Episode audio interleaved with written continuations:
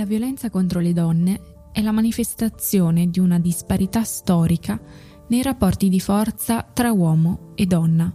che ha portato al dominio dell'uomo sulle donne e alla discriminazione contro di loro e ha impedito un vero progresso nella condizione delle donne.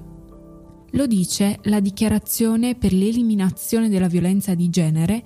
adottata dall'Assemblea Generale delle Nazioni Unite il 20 dicembre 1993 a New York. Io sono Jennifer Guerra e questo è Anticorpi, il podcast a tema femminista di The Vision. In Italia, secondo gli ultimi dati Istat, il 31,5% delle donne tra i 16 e i 70 anni, cioè 6 milioni e 788 mila, ha subito nel corso della propria vita una qualche forma di violenza fisica o sessuale. Il 20,2% ha subito violenza fisica, il 21% violenza sessuale, il 5,4% le forme più gravi della violenza sessuale, come lo stupro e il tentato stupro. Nel nostro immaginario queste violenze avvengono in modo improvviso, da parte di sconosciuti che magari ci inseguono una sera in un vicolo buio. Questo senz'altro e purtroppo accade, ma ancora più spesso a commettere violenza sono gli uomini a noi vicini, fidanzati, ex fidanzati, amici e anche parenti. Gli stupri sono stati commessi nel 62,7% dei casi dal proprio partner. Nel 2011 l'Italia, assieme ad altri 31 paesi, ha firmato la Convenzione del Consiglio d'Europa sulla prevenzione e la lotta contro la violenza nei confronti delle donne e la violenza domestica, che è più nota con il nome di Convenzione di Istanbul. L'ha poi ratificata nel 2013, quando è stata convertita in legge dal Senato. In questo documento si inquadra la violenza contro le donne come una violazione dei diritti umani e come una forma di discriminazione basata sul genere e si dà una definizione di genere come quell'insieme di ruoli, comportamenti, attività e attributi socialmente costruiti che una determinata società considera appropriati per uomini e donne. Sempre nel 2013 l'Italia ha scritto il Piano straordinario antiviolenza, rinnovato poi nel 2015 sulle linee guida di questa convenzione. Il piano si articola in tre punti, prevenire, proteggere e perseguire. Per quanto riguarda la fase di protezione e di prevenzione, il piano ha permesso l'attivazione della linea telefonica 1522 per le emergenze legate alla violenza di genere. I punti relativi al perseguire e punire coinvolgono alcuni miglioramenti del sistema giudiziario a tutela delle vittime di abusi ma l'asse più importante, cioè quello della prevenzione, è quello più ignorato. Anche l'ultimo piano, presentato dall'ormai ex sottosegretario alle pari opportunità Vincenzo Spadafora questo luglio, presentava gli stessi problemi. Lo scorso anno la rete di centri antiviolenza Dire, Donne in rete contro la violenza, ha steso un rapporto in cui valuta quanto siano stati applicati i principi della Convenzione di Istanbul in questi anni. Secondo il rapporto, sebbene siano stati creati alcuni strumenti penalistici contro la violenza di genere, nel loro percorso di fuoriuscita dalla violenza, le donne devono affrontare numerosi ostacoli pratici, che sono dovuti principalmente alla scarsa preparazione delle forze dell'ordine e del personale sociosanitario e, qui cito testualmente, al substrato culturale italiano caratterizzato da profondi stereotipi sessisti e disuguaglianze tra i generi, oltre che pregiudizi nei confronti delle donne che denunciano situazioni di violenza a cui ancora si tende a non credere. In particolare si critica il fatto che anche nelle misure penali adottate si sia scelta una prospettiva di tipo emergenziale, questo è particolarmente evidente con l'approvazione dell'ultimo testo in materia, cioè il codice rosso, che già dal nome eh, denuncia l'idea che la violenza sia un'emergenza e quindi una cosa temporanea. pur introducendo alcune novità importanti come il reato di revenge porn molto discusso, il reato di costrizione al matrimonio e il cosiddetto reato di sfregio, questa misura non sembra riconoscere il carattere endemico e culturale della violenza di genere, ma anzi, non distinguendo per gravità i casi, rischia di intasare le procure di segnalazioni, rendendo difficile capire su quali è più urgente intervenire. La misura è infatti stata duramente criticata dai centri antiviolenza che si sono sentiti lasciati in disparte perché il loro ruolo non è valorizzato. I centri antiviolenza nascono negli anni Ottanta e sono diciamo l'eredità più eh, importante della stagione femminista precedente. L'obiettivo è sempre quello di accompagnare una donna in un percorso di fuoriuscita dalla situazione di violenza in cui si trova. Secondo l'ultimo censimento eh, presentato a luglio, i centri sono 281. Dal 2014 le donne che si sono rivolte ai centri antiviolenza sono 49.152, di cui 29.227 hanno iniziato un percorso di fuoriuscita dalla violenza. C'è però un grosso ostacolo al loro funzionamento ed è il ritardo nell'erogazione dei fondi. Secondo il report Trasparenza Accountability dei fondi nazionali antiviolenza eh, di ActionAid, a fine ottobre del 2018 era stato erogato solo il 36% dei fondi nazionali per il triennio 2015-2017 e il 26% dei fondi regionali. Quest'ultimo punto è quello più problematico perché ogni regione ha una legislazione diversa e quindi i criteri adottati da regione a regione non sono univoci e spesso non sono nemmeno così trasparenti. Alcuni centri poi si devono scontrare con le amministrazioni locali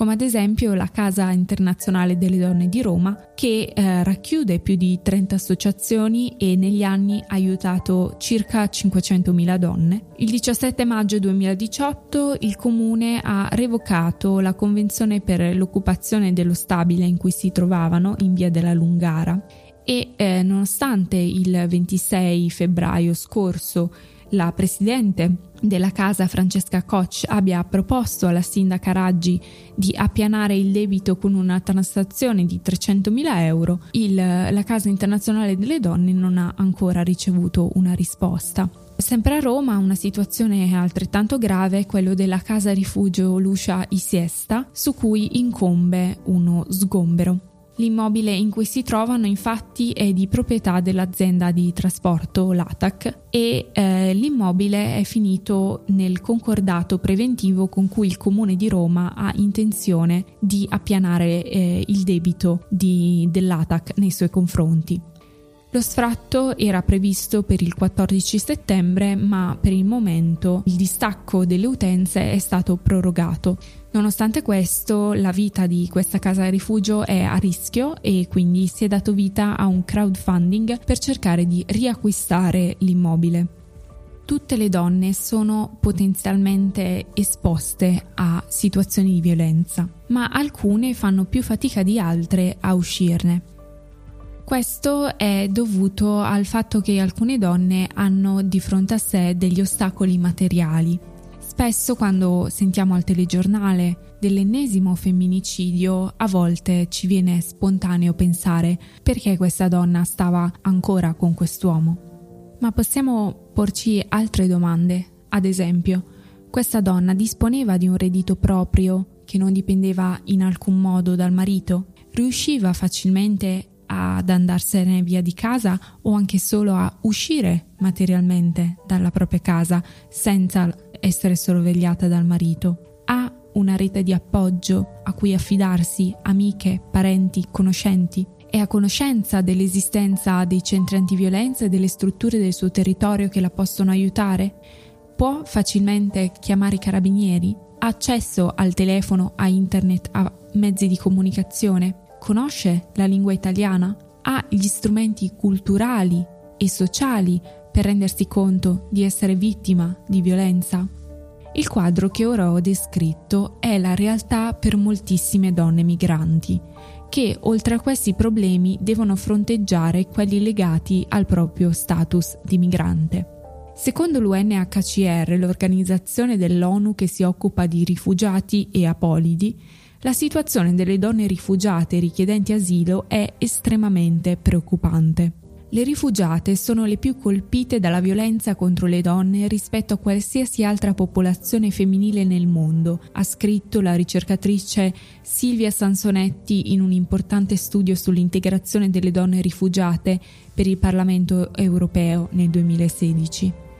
Prendiamo ad esempio la situazione delle nigeriane. Circa l'80% delle donne nigeriane arrivate in Italia nel 2016 sono state verosimilmente vittime di traffico e di sfruttamento sessuale, di violenze nei campi di detenzione in Libia e durante l'attraversamento del Mediterraneo.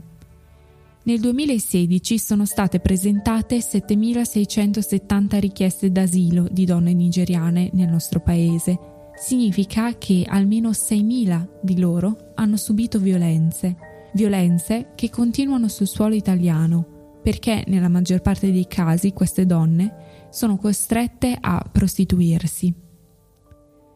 Negli ultimi anni il numero di donne richiedenti asilo è in aumento. Questo, secondo l'UNHCR, significa che le condizioni nei paesi di origine stanno peggiorando. Molto spesso infatti le donne non lasciano i propri paesi perché hanno figli, perché non hanno denaro per permettersi il viaggio oppure perché eh, il viaggio è molto difficile e pericoloso. Quindi significa che se le donne decidono di abbandonare i propri paesi di origine, i propri figli, la propria famiglia, per mettersi in cammino, affrontare un viaggio così pericoloso e sono consce dei pericoli che affronteranno, significa che quello che lasciano nei loro paesi è ancora peggio. Cosa si può fare allora per migliorare la condizione di queste donne? L'UNHCR ha dato vita a un progetto in collaborazione con la rete Dire di centri antiviolenza intitolato Living Violence, Living Safe. Ce ne parlano Elena Cirelli, coordinatrice del progetto, e Siam Ibu, una delle mediatrici culturali della Centro Antiviolenza di Milano.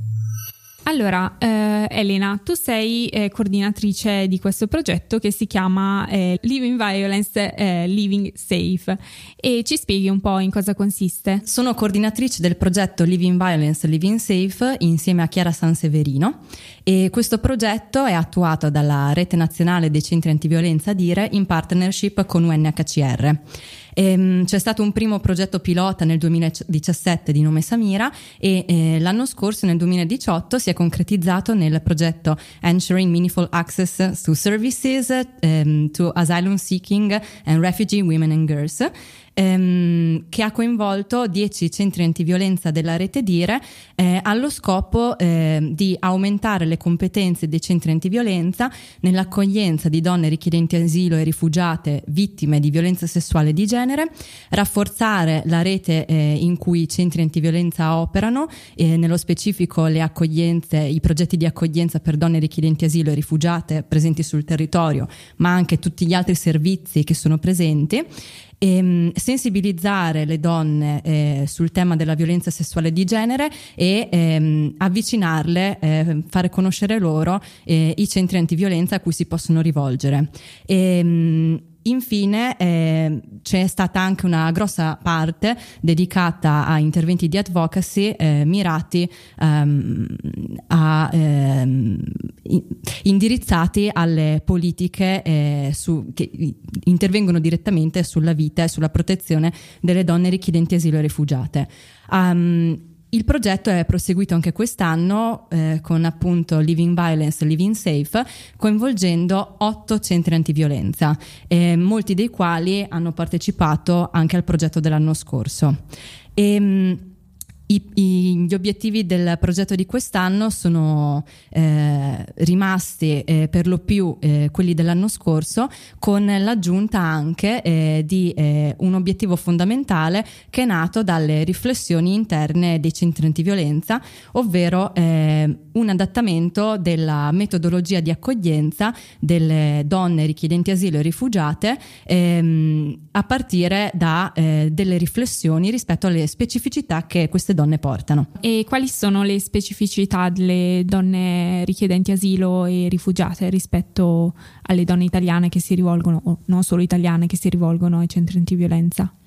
I centri antiviolenza della rete Dire eh, lavorano sulla base di una metodologia di accoglienza che eh, riconosce il superamento della violenza come un atto politico nei confronti di un fenomeno che non è accidentale o incidentale ma è culturale e strutturale. E eh, nell'accoglienza e nel supporto alla fuoriuscita dalla violenza di donne richiedenti asilo e rifugiate non si può non riconoscere alcune caratteristiche fondamentali determinate dalle, dalle dalle politiche soprattutto che sono state attuate a livello globale ma anche a livello nazionale. E quindi eh, sicuramente la modalità con cui queste donne arrivano nel nostro paese incide notevolmente nelle tipologie di violenza che subiscono nel paese di origine ma anche nei paesi di transito così come nel paese di arrivo, nel nostro caso l'Italia. E, e le politiche eh, migratorie che vengono attuate eh, determinano ancora di più eh, ehm, la modalità con cui possono o non possono accedere al centro antiviolenza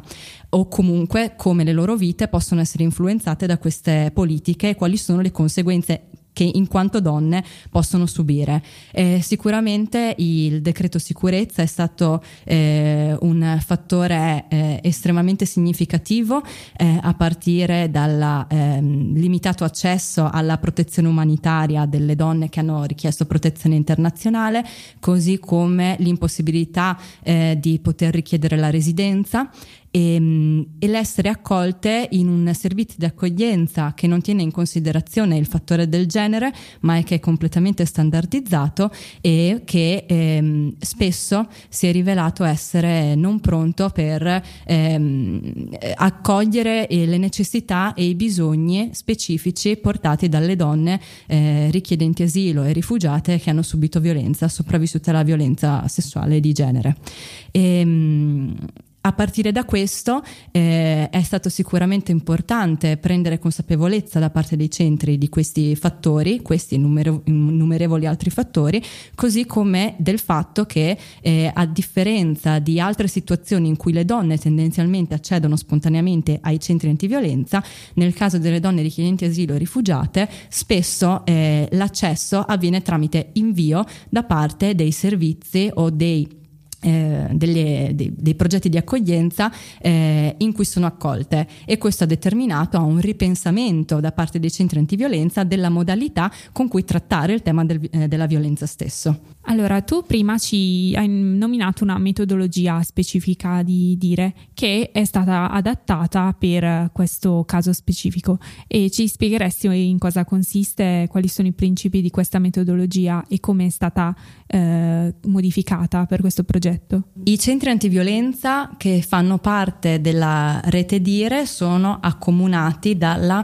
ehm, ehm, modalità eh, di accoglienza e di supporto delle donne nella fuoriuscita da, eh, dalla violenza. E la metodologia di accoglienza della rete Dire si basa eh, nella relazione fra donne, in un rapporto eh, fra l'operatrice e la donna accolta e, e in questo caso uno delle delle prime caratteristiche eh, che possiamo dire che ehm, eh, apporta una, un cambiamento, un adattamento della metodologia è il riconoscimento della figura fondamentale eh, della mediatrice per quanto riguarda la specificità delle donne eh, richiedenti asilo e rifugiate, ma non solo chiaramente. E, ehm, una, il riconoscimento della violenza inteso appunto come atto politico, come dicevamo prima, in cui eh, non c'è spazio per l'assistenza, ma eh, il supporto per eh, la, il riconoscimento e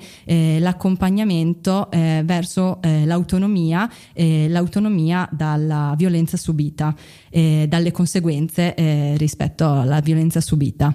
e um, il principio in base al quale non ci si sostituisce alla donna ma la si accompagna eh, nel suo percorso di empowerment e eh, si riconoscono anche all'interno del percorso istituzionale verso l'empowerment eh, degli ostacoli fondamentali. E una parte di adattamento della metodologia eh, consiste eh, nel nuovo, eh, nell'approccio a dei nuovi attori istituzionali, eh, nuovi per il centro antiviolenza, come per esempio le commissioni territoriali,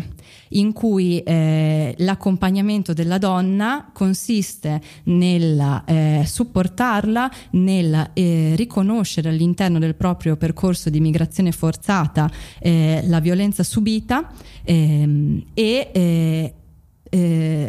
saperla, eh, eh, riuscire a portarla di fronte alle commissioni territoriali sapendo che le loro storie ogni storia diversa l'una dall'altra, verranno messe, messe sotto la lente di ingrandimento. Eh, una cosa che eh, può comportare eh, diverse problematiche per le donne che eh, da una parte eh, si vedono esaminate, quindi il principio della veridicità e della credibilità da parte delle commissioni territoriali, dove invece eh, per i centri antiviolenza uno dei principi fondamentali è io ti credo. Certo. E d'altra parte ehm, molti casi eh, di donne che ehm, eh, hanno ehm, subito le influenze anche esterne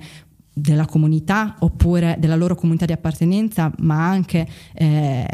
per sentito dire o per preconcetti personali eh, che il loro vissuto reale possa non essere abbastanza per riconoscimento, il riconoscimento di una forma di protezione e quindi il portare delle storie del, dei propri vissuti che non corrispondono al vero, la classica situazione delle storie fotocopia. Ecco, uno, dei, ehm, uno delle, degli adattamenti della metodologia del centro antiviolenza violenza è quello di non mettere in discussione la verità della donna, ma riuscire a supportarla nel capire quali sono gli elementi che possono essere utili non solamente per il riconoscimento di un permesso di soggiorno, ma anche per una sua rielaborazione. E ora chiederei a Siam, che è mediatrice per il progetto, in cosa consiste il tuo ruolo e che cosa fa una mediatrice eh, fare la mediatrice vuol dire creare una connessione tra due parti e ci sono vari ambiti. Eh, non si può fare eh, la mediatrice in, dappertutto,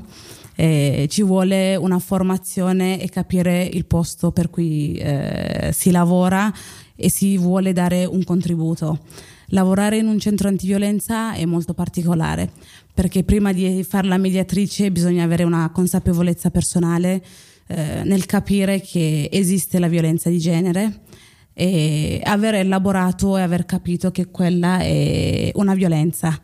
per poi eh, creare questa connessione efficace tra donne che in quel momento cercano di, da una parte di raccontare una storia, dall'altra parte di, di dare supporto e, e, io in questo progetto mh, porto la, la, mia esperienza personale e cerco di eh, essere uno strumento per eh, uno strumento linguistico e culturale per trasmettere eh, ciò che la donna porta, il suo vissuto, così com'è, eh, alla, alla, all'altra donna che è con noi, in questo caso l'operatrice. Così assieme creiamo un, un gruppo che si sostiene a vicenda e cerca di costruire un percorso eh, assieme alla donna dove lei è la protagonista e, e questo è quello che facciamo per questo progetto. E questo contesto di provenienza è, influisce molto anche su uh, come una donna si, si presenta e cosa appunto si sente in grado di fare o nelle modalità in cui è, è in grado di uscire dalla violenza? Assolutamente influisce anche perché eh, la maggior parte delle donne che vengono, che sono richiedenti asilo eh, e rifugiate hanno una prevenienza dove la violenza di genere non è riconosciuta. Quindi eh, e non solo alcune cose che culturalmente vanno bene in una, da una provenienza eh, per i centri antiviolenza sono, sono, violenza, quindi bisogna anche eh, passare questo, questo messaggio ehm, e aiutarla a uscire da, dallo stato in cui è. E quindi tornando a Elena vorrei chiederle quali vissuti di violenza hanno le donne rifugiate e richiedenti asilo? E dipendono da eh, tantissimi fattori, dal paese di provenienza, dalla modalità con cui hanno attraversato eh, il viaggio dal paese di origine all'Italia e dalla modalità con cui eh, sono riuscite a eh, trovare il loro posto sul territorio. E, mh, sicuramente il, la non possibilità di arrivare tramite eh, canali legali e sicuri le espone eh, a tantissime violenze durante il percorso di migrazione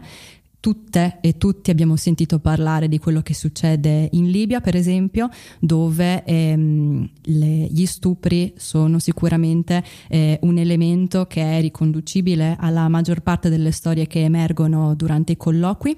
E dagli stupri emergono anche diverse situazioni di gravidanze non desiderate che possono essere anche interrotte non volontariamente oppure non essere in grado di interromperle volontariamente nelle tempistiche adeguate. E, mh, così come forme di sfruttamento che eh, possono essere molto disparate. Eh, uno sicuramente che è molto frequente è lo sfruttamento sessuale, che è utilizzato come mezzo di compensazione eh, da trafficanti, eh, che ehm, sono diciamo le forme eh, di arrivo in Europa eh, in alternativa a dei canali eh, sicuri e che approfittano della situazione di eh, vulnerabilità delle donne per ottenere tramite lo sfruttamento sessuale ma anche il grave sfruttamento lavorativo sia durante il percorso migratorio che anche in Italia ehm, il, un pagamento eh, che potrebbe anche non avere mai fine, tra l'altro. E per quanto riguarda le forme di violenza nei paesi di origine, eh, le violenze sono, sono, le più diverse. Eh, ci, sono, ci, possono essere casi di levirato, dove per esempio eh, una donna eh, si ritrova eh, costretta in una situazione familiare a dover eh, sposare il fratello del proprio compagno defunto, per esempio, situazioni di ehm, mutilazioni dei genitali femminili, eh, situazioni di eh, maltrattamento in famiglia, di um, stalking, di persecuzioni di varia natura e in questo caso eh, è importante sottolineare che per eh, il riconoscimento della protezione internazionale eh, la violenza di genere deve essere riconosciuta come eh, una forma di persecuzione ai danni di un gruppo sociale particolare che in questo caso sono le donne eh, soggette a violenza sessuale di genere. E ehm, noi con questo progetto eh, cerchiamo innanzitutto di ehm, approfondire il tema e di eh, aumentare le competenze dei centri antiviolenza eh, rispetto all'accoglienza di donne richiedenti asilo e rifugiate anche grazie eh, all'apporto che le mediatrici culturali possono dare. Eh, sicuramente eh, la rappresentazione stereotipata e mediatica che va per la maggiore eh, tende a passivizzare notevolmente le donne migranti in generale, ma in particolare le donne richiedenti asilo e rifugiate e con il, noi come centri antiviolenza eh, rifiuta, rifiutiamo eh, l'idea che una donna che ha subito violenza, sopravvissuta alla violenza sessuale di genere, sia debole e vittima per natura. Eh, il nostro approccio è quello di eh, supportarle nella ehm, eh, riconoscimento della violenza per attivare le proprie risorse attraverso propri, eh, le proprie idee sull'autonomia in quanto donne e eh, accompagnarle verso l'empowerment in questo senso, sempre eh, insieme a loro e mai per loro. Uh, allora a questo punto io ringrazio Elena e Siam per uh, essere state nostre ospiti. Grazie. Grazie. Questo era Living Violence, Living Safe. Voi avete appena ascoltato Anticorpi, io sono Jennifer Guerra, alla prossima settimana.